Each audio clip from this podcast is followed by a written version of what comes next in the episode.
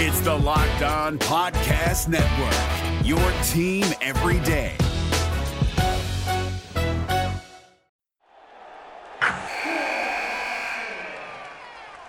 Wilson, you sent the game winning email at the buzzer, avoiding a 455 meeting on everyone's calendar. How did you do it? I got a huge assist from Grammarly, an AI writing partner that helped me make my point. 96% of Grammarly users say that it helps them craft more impactful writing. Would you agree? Grammarly helped adjust my tone to navigate tough work conversations. And it works everywhere I write, so I can quickly communicate effectively. Your teammate used Grammarly to summarize an important document, making a three pointer. How did he do it? It only took one click. When everyone uses Grammarly, everything just makes sense. You made an incredible slam dunk to end the game. The meeting was canceled, and your team will go home champions. Go to grammarly.com slash podcast to download it for free. That's grammarly.com slash podcast. Easier said, done. Jackson Gatlin here, host of the Monday edition Locked On NBA podcast. Every Monday, I cover the three biggest stories in the NBA with the local experts from Locked On. It's an awesome recap of the weekend of the NBA and a look at what's ahead. Mark your calendars on Monday to join me for Locked On NBA podcast, available on YouTube and wherever you get your podcasts. On your Tuesday episode of Locked On Raptors, the free agency dust has sort of settled, and we dig into what comes next for the Toronto Raptors, and is it a Pascal Siakam trade. We'll examine some of the potential suitors and whether or not a deal is fit to be made. Plus, Jalen McDaniels, a nice little signing from over the weekend, and some numbers to dig into exactly what a loss Fred VanVleet will be for the Raptors. We'll get into all that on today's episode of Locked On Raptors. Thanks for hanging. Oh, like, because when I shot, I expected to make it. So, like, I don't shoot trying to miss. You are Locked On Raptors, part of the Locked On Podcast Network, your team every day.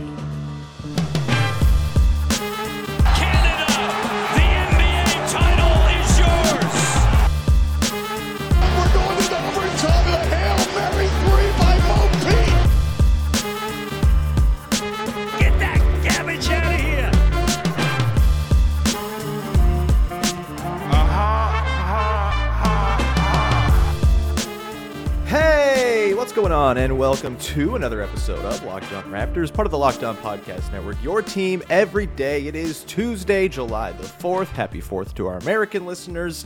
Hope everyone had a lovely long weekend up here in Canada as well. And uh, I'm, of course, your host, Sean Woodley. I've been covering the Toronto Raptors now for nine seasons on various platforms. You can find all my work over on Twitter at Woodley Sean. You can follow, subscribe to, rate, and review the podcast for free on your favorite podcast app of choice. And we are, of course, on YouTube as well. Please go hit the big red subscribe button over there to support the show in video form. Uh, today's show is brought to you by our friends over at Prize Picks. First time users can receive a 100% instant deposit match up to $100 with promo code LOCKED ON. That's prizepicks.com, promo code LOCKED on as well. A reminder before we dive into the stuff today the Locked On Raptors Discord server still going strong, adding more people by the day. It's uh, the link is in the description. It's super fun. It's a great way to uh, get out the off-season angst, I would say. Uh, you know, argue about trades among friends, fake trade stuff. Uh, you know, it's all in there. Come hang out. super fun. And I love seeing the listeners of the show flock to the Discord. All right, on today's show. Lots of stuff to dig into. We, of course, last recorded on Saturday after the news that Fred VanVleet had signed the three year, $130 million deal that will make him a Houston Rocket and leave the Raptors with uh, some figuring out to do. we'll dig into what might be next in that figuring out process and how it relates to Pascal Siakam. Of course, some reports over the weekend from Michael Grange that Siakam's name is out there in the ether trade wise. We'll dig into the Atlanta Hawks as a particular potential trade partner there coming up in just a moment here. We'll also get into the Jalen McDaniels signing, which I'm actually pretty happy about, and I think kind of opens up some interesting options for the Raptors going forward here. And then uh, I want to close it out. I have a few numbers, just kind of looking now that the depth chart, if it wants to be, is kind of set.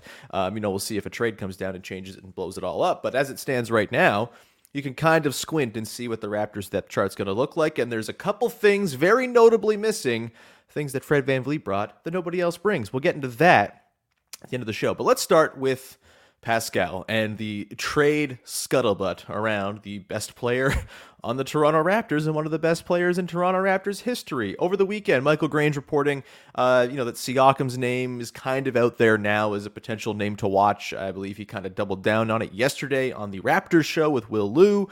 And it makes sense, right? Like, people who listen to this show know that I am a big Pascal Siakam enjoyer, right? I can't look at this entirely with like clear lenses just because everything I look at through basketball or through the Raptors is like Pascal Siakam tinted. I love Pascal Siakam. I love watching Pascal Siakam. I think his story has been a delight to follow. It's just, uh, you know, it, it's tough to confront the potential of him moving on, but you can't argue with the logic of it right now, with where the Raptors sit, with what happened over the weekend with Fred VanVleet walking and the run it back plan kind of getting nuked.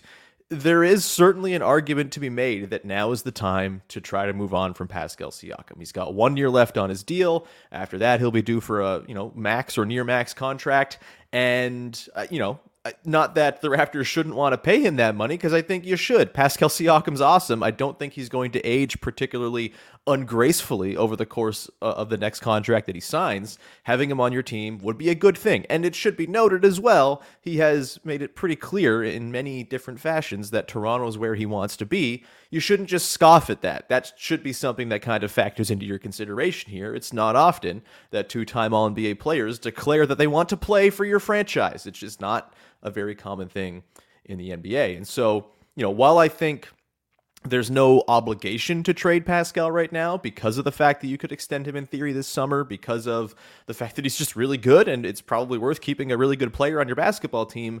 The way the things are set up right now for the Raptors, the way the Fred Van VanVleet thing kind of spoils the ideal vision of running it back and sort of the, the optimized version of next year's team is just a little bit less potent now. I can totally see the argument if someone comes along looking for Pascal Siakam and is offering you a big haul I, think you probably got to look at it as much as it pains me to say.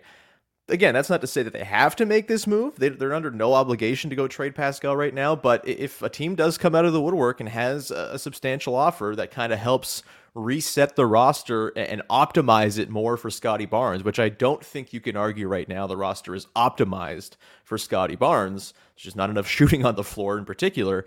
Um, you know, I think you got to look at it. So Let's get into this from the Atlanta perspective, right? Atlanta's been the team that's tossed around for a little bit of while, a little bit of time now, as far as the most likely suitor for Pascal. And, you know, it makes sense considering Pascal spent his career uh, demolishing the Atlanta Hawks every time they play. It would make sense there's maybe some affinity for the player there in Atlanta. Um, be, you know, get him inside the house so he stops ruining our lives every time we play, huh? Um, you know, it's tough. The Hawks, I think, right now are probably, if you just look at like what they would have to offer of the realistic trade partners, they're probably the most appealing if you're a Raptors fan, if you're the Toronto Raptors themselves. But even then, I don't think it's just like this hand in glove, okay, there's a very easy trade, go make it type of thing. And I do think it figures to be a pretty protracted negotiation if the Raptors and Hawks are going to get something done here. And I would imagine it's not going to happen like immediately. Um, you know, it, there's a lot of factors that go into this, right? For the Hawks, you know, they've kind of reached this point with their roster where, like, have they kind of maxed it out? Have they built it well enough around Trae Young? Should they just kind of pivot and sort of reassemble this thing around Trae Young to try to make it work one last time? You could argue that they're probably at that point. The problem is, is that I see this being a pretty drawn out talk, and it might just lead nowhere because Atlanta's coming at this from a pretty bizarre place. They've just sent out a ton of picks to get Dejounte Murray a year ago, right? And I can't imagine they're going to have much of an appetite for sending out more draft capital for a guy who only has one year left on his contract. As much as I think the sort of idea that a team that trades for Pascal is going to be in tough to re sign him, I don't really buy that because look around the NBA. Where is the cap space coming from for any of these teams? Yes, some teams can maneuver and get themselves to cap space if they want. We saw that with the Sacramento Kings, for example, but it's not exactly easy to do. And while the cap is rising like 10% every year, it seems, that's still not quick enough of a rising of the cap to just create a bunch of cap space for Pascal Siakam to go walk into next summer. And I do think just having his bird rights is going to be super valuable. How many players got a max contract in free agency this year? I believe it's exactly one, and that was Fred VanVleet. Uh, otherwise, it's just it's hard out there to go and walk into some team's space. It's really difficult to maneuver. A lot of teams are kind of entrenched in what their rosters are. And so if you're the Hawks, you know, I think you probably stand a better chance than maybe it seems from, you know, the sort of 10,000 foot view of it all of retaining Pascal if you trade for him. And so maybe you're less worried about the pick outlay, but I can t- totally understand not wanting to ship out more picks in the future if you're the Hawks, considering what you just did for Dejounte Murray in a move that didn't really work all that well for you. Um, the other thing is, is Atlanta has young prospects a lot of interesting ones. Onyeka Okongwu, really exciting young prospect. AJ Griffin, Kobe Bufkin, my dude, Jalen Johnson. I can imagine there would be haggling over who and how many of that group eventually go back to Toronto in a trade here, right? Again, the Siakam thing kind of hangs over it all you know the Raptors are not obligated to trade him because they can, in theory, offer him offer him the extension and lock him up. Maybe look to trade him down the line. And the Hawks are concerned because it's only one year left on the deal. Like I, I get it; these are the things that creep into negotiations all the time.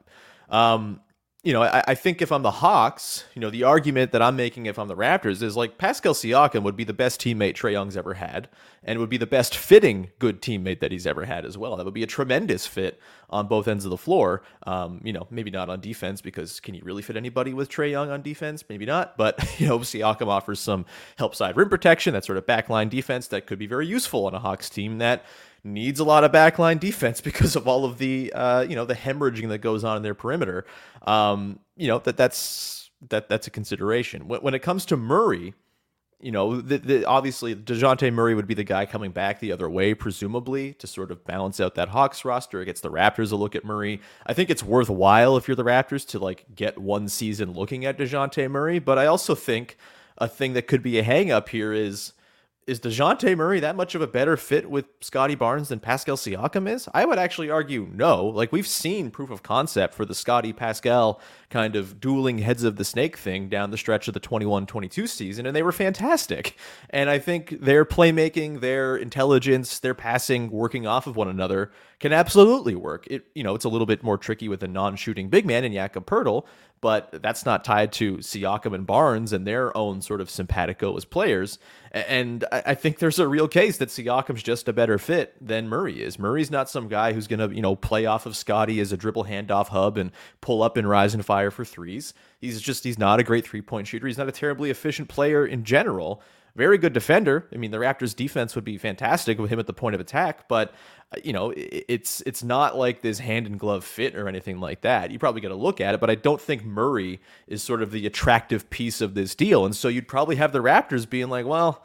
We need at least two of Griffin and Bufkin and a, Okongwu, or you know, that's probably where they start. There are draft picks to be had as well, and I kind of feel like this is the sort of trade negotiation where Neither side feels like they're getting enough, and so it probably breaks down, and you end up with Pascal Siakam returning. And I also think that's perfectly fine if that's the case, right? Like, it's not an ideal setup. This team is not necessarily suited to amplify Pascal Siakam right now, but having him on the team with the opportunity to extend him and then maybe trade him down the line when he has more term on his deal, and some other team can be like, all right, you know, let's do this. And you're not sort of dealing in the market of teams that are comfortable with a one year almost maybe rental you're dealing with all right you've got three or four years on your deal here let's trade you to a team where you can partner up with somebody and have a bit more of an extended runway i think that's a perfectly viable outcome here as well so I would say, just reading between the lines, I have no intel whatsoever. My guess is it doesn't actually end up happening, and Pascal sticks with the Raptors and either extends this summer or, or goes into the season with sort of the Raptors intending to keep him around long term. Um, you know, he said all the things that suggest that he's not going to be a major flight risk or anything like that. But, you know, obviously, if you're the Raptors, you have to consider that part too. You just lost Fred VanVleet for nothing after thinking he wasn't going to be a flight risk either. So there's risk in all of this. But yeah, I, I would say I don't think it's terribly likely. If it does happen, I think the Hawks are the most likely team. I can't really see another suitor out there. The Jazz maybe could get something together. Um, maybe the Kings with Harrison Barnes extending and being trade eligible.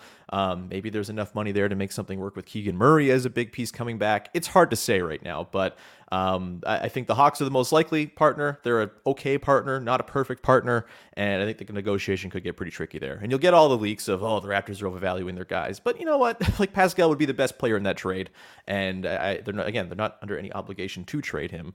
And I think that's just uh, maybe just a narrative we're gonna have is oh the Raptors overvalue those guys. That's, that's like the easiest thing to leak uh, to make yourself look good as a front office ever now. Um, so I don't know. I, I don't know how much I buy into it. Either way, that's the Pascal situation. I'm sure we'll keep talking about this throughout the week and, and, dig into it as more reports and subterfuge and scuttlebutt come out. Maybe there's something over summer league that goes down, but uh, I'm I'm holding my breath on anything happening, or I'm not holding my breath. Yeah, I don't want to hold my breath because I don't want to run out of breath because I think it's going to be a long time until something like that gets done, if anything. Let's get into Jalen McDaniels in a second here, right? New signing for the Raptors, pretty exciting one, I think, as far as you know, two-year, nine million dollars signings go. We'll get into what he brings to the Raptors and uh, why I think he opens up even more trade possibilities for the Raptors to try to rebalance their roster, maybe get some of the stuff they lost with Fred VanVleet going out the door.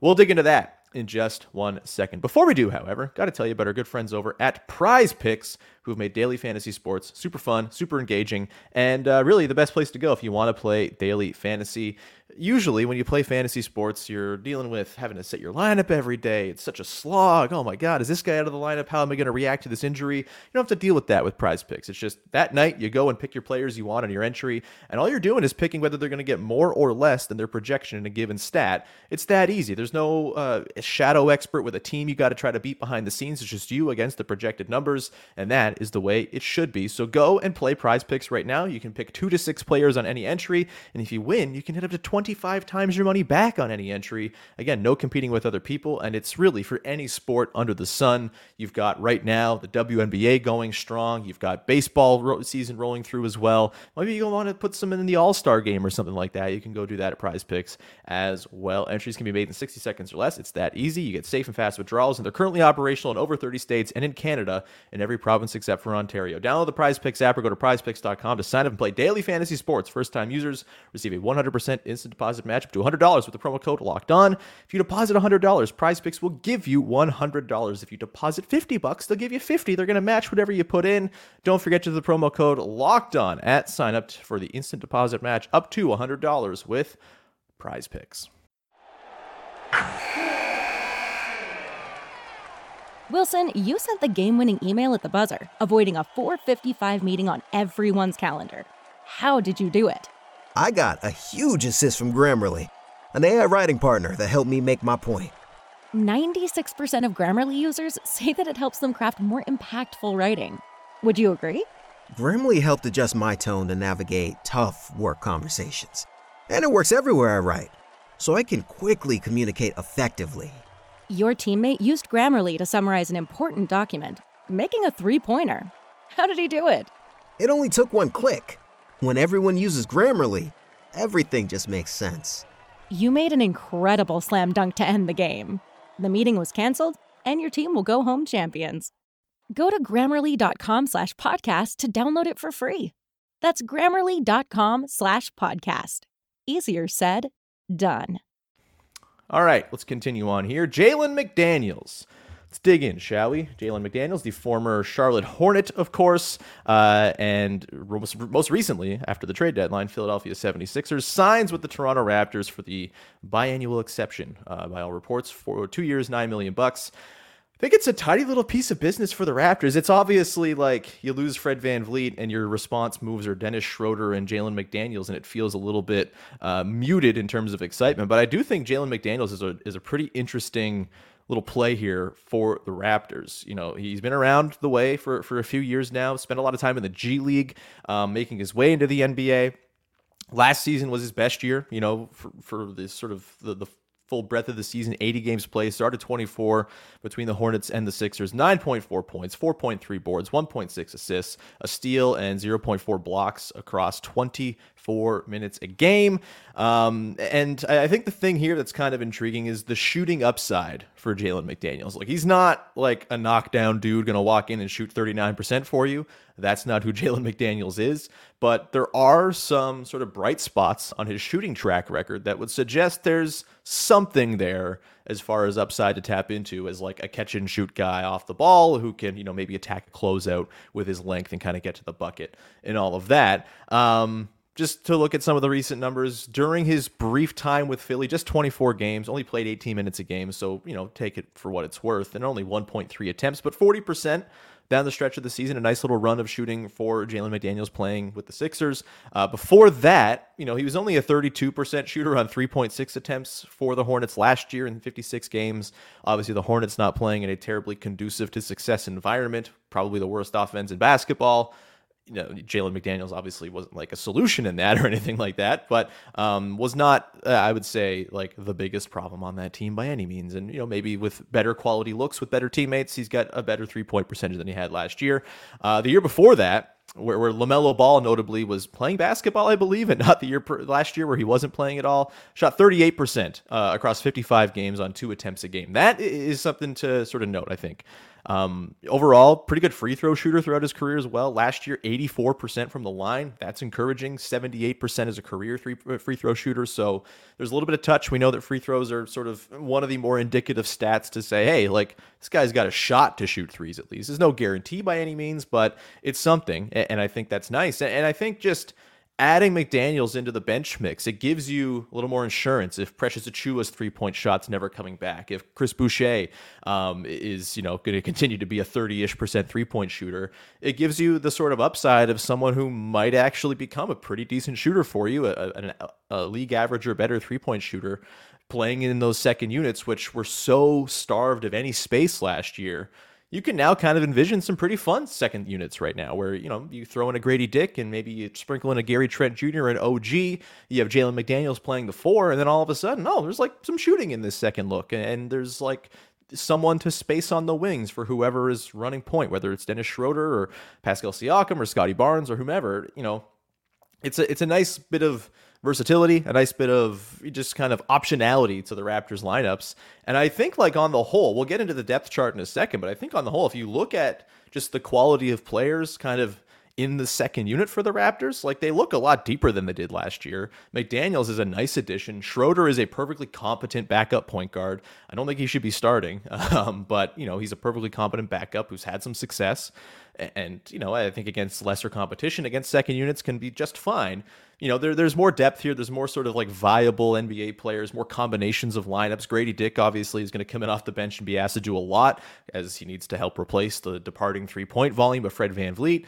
Um, you know there's something there. I still really question like who ties it all together because they don't have a point guard right now, uh, or at least a, a, good point guard who can sort of be your main initiator most times down the floor.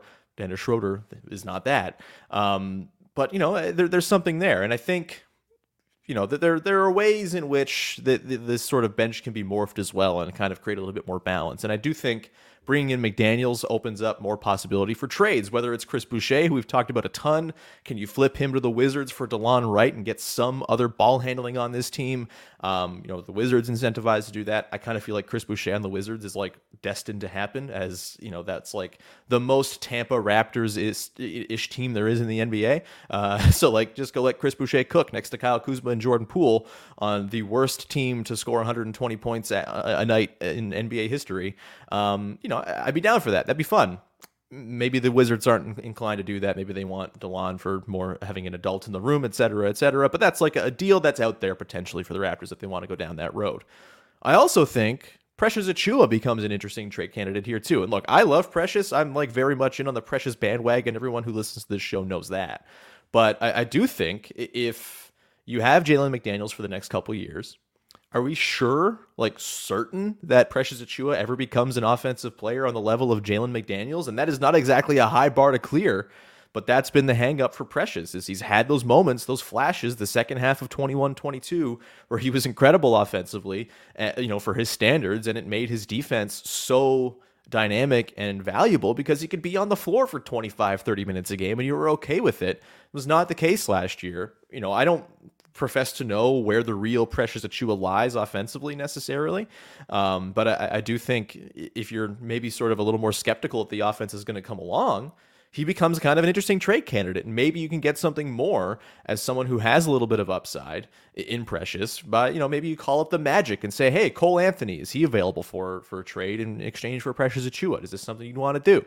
Um, and again, you have to have two sides want to tango in all these trades. And who's to say that anyone would want Precious Achiuwa in a deal? Because the Raptors, you know, it's not like he's been outstanding for them or anything like that. I do think the defense is like pretty transcendently good when it's out there. But again, he has to be on the floor for that to be effective.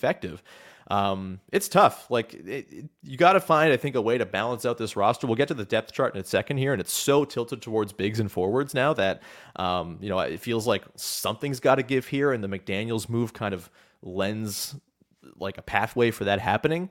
But it's uh it, it's hard to sort and you have to have other teams want to play ball and there's only so many trades that can be made. There's a finite number of trade combinations that are out there and you got to have teams wanting wanting to do it. So we'll see but I do think the McDaniels edition is a good one, and I think it opens up some optionality for the Raptors, both if they keep this whole bench unit together and they're not trading Precious or Boucher, or if they want to ship one of those guys out for a guard. Uh, McDaniels is there as a little insulation. You lose Precious, well, hey, McDaniels is there to kind of absorb the Precious role, and you can kind of survive with that. Even if you know, it'd be nice if Jalen McDaniels were Jaden McDaniels, his better brother for the Wolves, but uh, Jalen's got some some interesting stuff to tap into. I think as a player overall, he's only 25 as well, so something there. We'll come back on the other side, round it out with a look at the depth chart and a thing that is sorely missing without Fred Van VanVleet. Pull up threes, man where are they going to come from? It's really, really troubling. We're going to get to that in just one second. Before we do, however, got to tell you to go and check out Locked On Leafs as the Toronto Maple Leafs had themselves a busy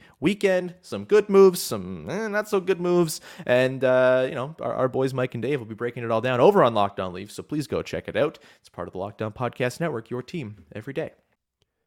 No matter what moves you made last year, TurboTax experts make them count. Did you say no to a big wedding and elope at the county courthouse? That's a move. Did you go back to school to get your degree?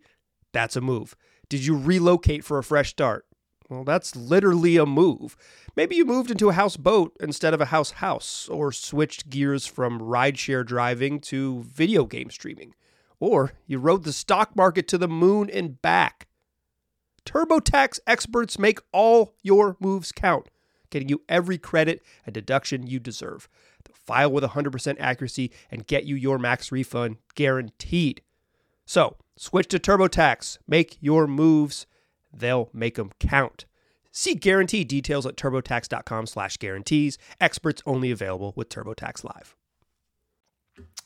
All right, let's round it out here with a look at the depth chart, shall we? I've got the the, the banner running on the screen for those watching on YouTube, uh, but I'll read off the depth chart kind of as it stands right now as well. Um, at point guard, I, I guess Scottie Barnes is going to be listed there. Like you got to put someone there, and so I guess it's Scottie.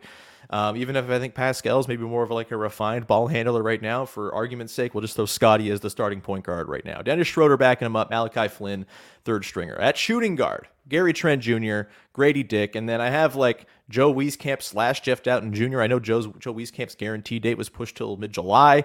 Maybe he gets waived and Jeff Dowtin gets his spot. Maybe someone else gets that spot. Maybe Kyle Lowry gets that spot um, once he's waived and stretched after a Damian Lillard trade. I don't know. Um, but uh, for now, Joe Wieskamp slash Jeff Dowtin is your sort of, you know, 15th man, set, you know, backup, th- third string shooting guard type. Small forward, OG Anunoby, Jalen McDaniels, Otto Porter Jr. Boy, it'd be nice if Otto Porter Jr. could play basketball next year. It would be quite uh, an addition of shooting and, uh, you know, being an adult. Power forward, Pascal Siakam, Precious Achiuwa, Chris Boucher. You know, obviously Boucher and Achiuwa are kind of amorphous in where they slot in. Achiuwa could play anywhere between the two and the five, frankly. Uh, Boucher, four, five, whatever. And then at the five, of course, Jakob Poeltl, Christian Koloko. And then Thad Young in his rightful spot as a small ball five after uh, the Raptors kept his contract on the books through his guarantee date.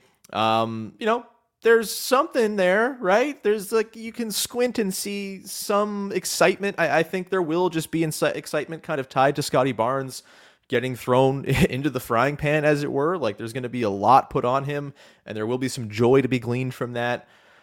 I do really, really get concerned about the offense, though, man. Like, I look, I think the defense for this group could be really, really good. I think as it stands, like, there's a pathway, talent wise, to a top five defense between Poeltl and Koloko, soaking up the minutes at the five, offering that rim protection. Their numbers when they were on the floor defensively last year were nuts. Koloko, when he was on the floor last year, turned the Raptors into like the 2004 Pistons. It was ridiculous.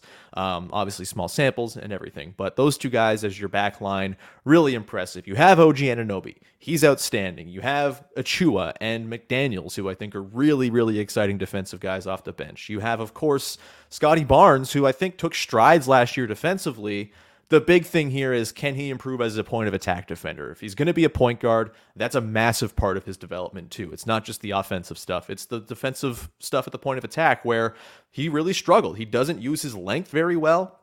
Right, like he gets too far up into guys and doesn't trust his length to sort of corral them. He he gets blown by pretty easily his best defensive flourishes have come with him as like a help side guy and being around the rim to protect it. Uh, it it's just he's going to be asked to do a lot if he is in fact the point of attack defender guarding point guards for this Raptors team. But I still think even with that, you know, there's a lot of upside there. There's crazy length. Like this team is going to be a nightmare to play against defensively across the board. If you're starting Scottie, Trent, OG, Siakam, Poeltl, like that is massive, and that is going to be a very good defensive lineup. Um, again, I think top five is like not out of the question for this Raptors team. Problem is, is I think the offense could be bottom five and really, really could struggle. And it's just I know there's the inclination to say, "Oh, Fred's gone. The Raptors are better now because he's not taking all those shots." No, that's just it's not how basketball works, man. like you have to have certain skills on your roster to amplify the players on the roster. And without a pull up shooting threat, a credible pull up shooting threat, which Fred Van VanVleet absolutely was, there's just less potency to this attack. And, you know, we talk about, oh, Darko Rajakovic wants to run this 0.5 offense. Everyone's just making decisions. Well, guess what? Like, to make the decisions, there has to be an inciting incident to create the sort of cascading effect of advantage, good shot, great shot right now there's no one to create that advantage in pick and roll. There will be ways to do it in dribble handoffs and post ups and stuff like that, but Darko Rajakovic has written dissertations on pick and roll basketball. I think he wants to run a lot of pick and roll. I'm not sure how they effectively run a lot of pick and roll right now without a credible pull up three point shooter. Just go, let's just take a look at some of these numbers. Last year, the Raptors as a team averaged 8.9 pull up three pointers a game. Fred VanVleet took four and a half of those. Half of the Raptors pull up volume came from Fred VanVleet. He was also, in addition to being the highest volume pull up shooter on the team, the most accurate. He shot 33.6% on pull up threes, which is a pretty good mark. It was his catch and shoots that really let him down last year. 30, 33.6 on pull ups is good. Uh, again, four and a half attempts a game. The rest of the sort of core offensive pieces on this team Gary Trent Jr., two pull ups a game, 29.9%. Bad, low volume. Pascal Siakam, 27.4% on one pull up a game. OG Anunoby, 31.3% on 0.7 pull ups a game. I don't know where the pull up volume is coming from, and the pull up shot in 2023 is incredibly important to basketball being played effectively on offense. Grady Dick, you know, we all get excited about his three point shooting, and I very much am. He's going to be awesome. I can't wait to watch Grady Dick fly around off screens and do his thing. But as much as the number has been out there of, oh, we shot better than 50% on pull ups in college, that's great. That's fantastic. Most of those pull ups were the sort of relocation, essentially catch and shoots where you have one or two dribbles and you kind of relocate on the arc and pull up from there. Again, that's an impressive skill to have. It's very good, but it's not the type of defense bending, pull up at the top of a pick and roll, so you make the defense have to come out high and stretch itself in order to you know garner against that threat. Like it's just it's non-existent on this roster right now. Dennis Schroeder doesn't do it. And they've got to find a way to create some sort of pull up threat on this team. And maybe it's just that someone gets better at it. Maybe Scottie Barnes walks in next year and is hitting one pull up three a game. I don't think that's going to happen because that's a lot to ask of a guy, and that is a very difficult skill to add into your bag in year three when there's a whole lot of other development going on as well. That's not realistic. If it happens, incredible. It's an absolute game changer, but you can't bank on that happening. And I just don't see another player on this team who's going to fill in that massive void of pull up three point shooting. Again, Fred VanVleet, not a perfect player by any means. The Raptors could not have possibly in any universe matched the money the Houston Rockets paid him. On on its surface, $43 million for Fred VanVleet is crazy. It's nuts. I'm very happy he got the bag. The Raptors could not have in, in good conscience matched that to bring him back, but it does leave them with a massive void in pull-up shooting, and they don't have someone right now who can fill that in. And for that reason, I think this Raptors offense could very well be one of the five worst in basketball next year. Yes, they can go on the margins and do the offensive rebounding thing, but I don't know if that's going to be part of the the plan here with you know, Darko Rajakovic coming in and replacing Nick Nurse. Granted, the Grizzlies were a very offensive rebounding heavy team. That's how they overcame their half court issues. Maybe the Raptors stick with that. It's a strength of theirs. Darko's all about leaning into your strengths. Maybe they continue to be the offensive rebounding team that just collects bricks and put them, puts them back up and in. But again, do, like, do you want to watch that again? That wasn't very uh, impressive last year. It wasn't exactly conducive to incredible offensive success. It just made them average instead of awful. Do you want that again? I don't really know. And then it just, end of the day, this number is the one that's got me worried about the Raptors offense as it stands right now. Look, things can change. They could trade Pascal Siakam, and the whole thing is different. But right now, it's just, it's a pretty grim offensive picture. Last season, with Fred VanVleet on the floor, 116.1 offensive rating with him on the floor. It was the second highest on court offensive rating of any player on the team uh, behind only Jakob Poeltl among regulars. Ron Harper Jr. and Christian Koloko a little bit higher, I think. Um, but either way, one, 116.1 offensive rating with Fred on the floor. That would have been the sixth best offense in the NBA. It's pretty good. When Fred sat last year, which was not a lot, if you recall, he played like 38 minutes a game, but when he sat, it was a disaster show. The Raptors, with Fred off the floor last year, had 109.4 offensive rating. That is was the worst mark for, for anyone on the team, like the, the biggest drop off, the, the worst mark when he was on the bench, 109.4. They were never at their at, at their worst more than they were at their worst when Fred sat. That would have been the 29th ranked offense in the NBA this past season. Really stinky, not good. like obviously there's potential for lineups that didn't get a ton of look, looks or, or, run to get more run and maybe perform better offensively with more time together.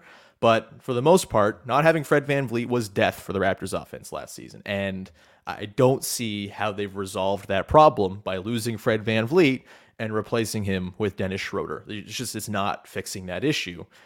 Without his pull-up threat, there are just limited ways for the Raptors to bend the defense. And it's like it's going to be on Darko to try to figure this out. Like, good luck, man, in your very first job time as a head coach trying to figure out this offense. Maybe there's some ingenuity there. Again, I believe a lot in the power of basketball imagination and sort of putting the pieces together in a way that maybe other people haven't seen before or thought about before. But it's a really tall task for uh, Darko Rajakovic to figure out how to get good offense out of this team it just seems like it's going to be an uphill battle all season long if this is the group. Again, things can change, people can be brought in, we'll see. But as it stands right now, this could be like a top five defense, but a bottom five offense, which gets you pretty much to exactly 500, which is where you were this past year. We'll see, but that's kind of where I'm at. It's uh, it's not ideal, man. We'll we'll, we'll continue. There'll be some positive spin, I'm sure. Look, Fred VanVleet walking, there are some silver linings when it comes to uh, assembling more depth. You know, you don't have Schroeder and McDaniels kind of filling out that second unit. If you have Fred back, the the, the depth is worse. Sure, that's a part of it. Um, and maybe there's a, a, way they can go and replace that that vacancy in shooting. But right now, it's uh, I'm struggling to see how this team plays anything resembling offense that is good, and that might lead us back to the thing off the top that we talked about, which is a Pascal Siakam trade, because this team probably just ain't really good enough to, to roll out next year. We'll see. I, I, I think the defense could be very good. I'm very bullish on the defense, and I'm excited to see some elements of this team. But the offense is going to be a, a slog, man. And, and for a group uh, fan base that's watched offensive slogs now for a few seasons. I'm not terribly thrilled about it, but hey, that is what it is, and uh, we'll leave it there. But thank you so much for tuning in. Be back again on a Wednesday, as uh, I'm sure there'll be more stuff that comes out between now and then, and we'll react to it thusly. And uh, very much appreciate you taking the time to tune in. Please follow, subscribe, rate, review, join the Discord. Link is in the description, all that good stuff. It's always appreciated. But we'll leave you there. Thank you so much for tuning in, and uh, have yourself a lovely rest of your Tuesday. Bye bye. Thanks for hanging.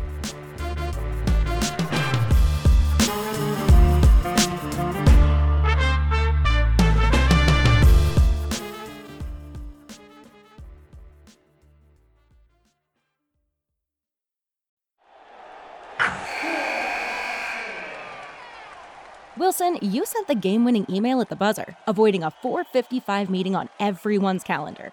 How did you do it? I got a huge assist from Grammarly, an AI writing partner that helped me make my point. 96% of Grammarly users say that it helps them craft more impactful writing. Would you agree? Grammarly helped adjust my tone to navigate tough work conversations. And it works everywhere I write, so I can quickly communicate effectively. Your teammate used Grammarly to summarize an important document, making a three pointer. How did he do it? It only took one click. When everyone uses Grammarly, everything just makes sense. You made an incredible slam dunk to end the game. The meeting was canceled, and your team will go home champions. Go to grammarly.com slash podcast to download it for free. That's grammarly.com slash podcast. Easier said, done. Hey, Prime members, you can listen to this Locked On podcast ad free on Amazon Music. Download the Amazon Music app today.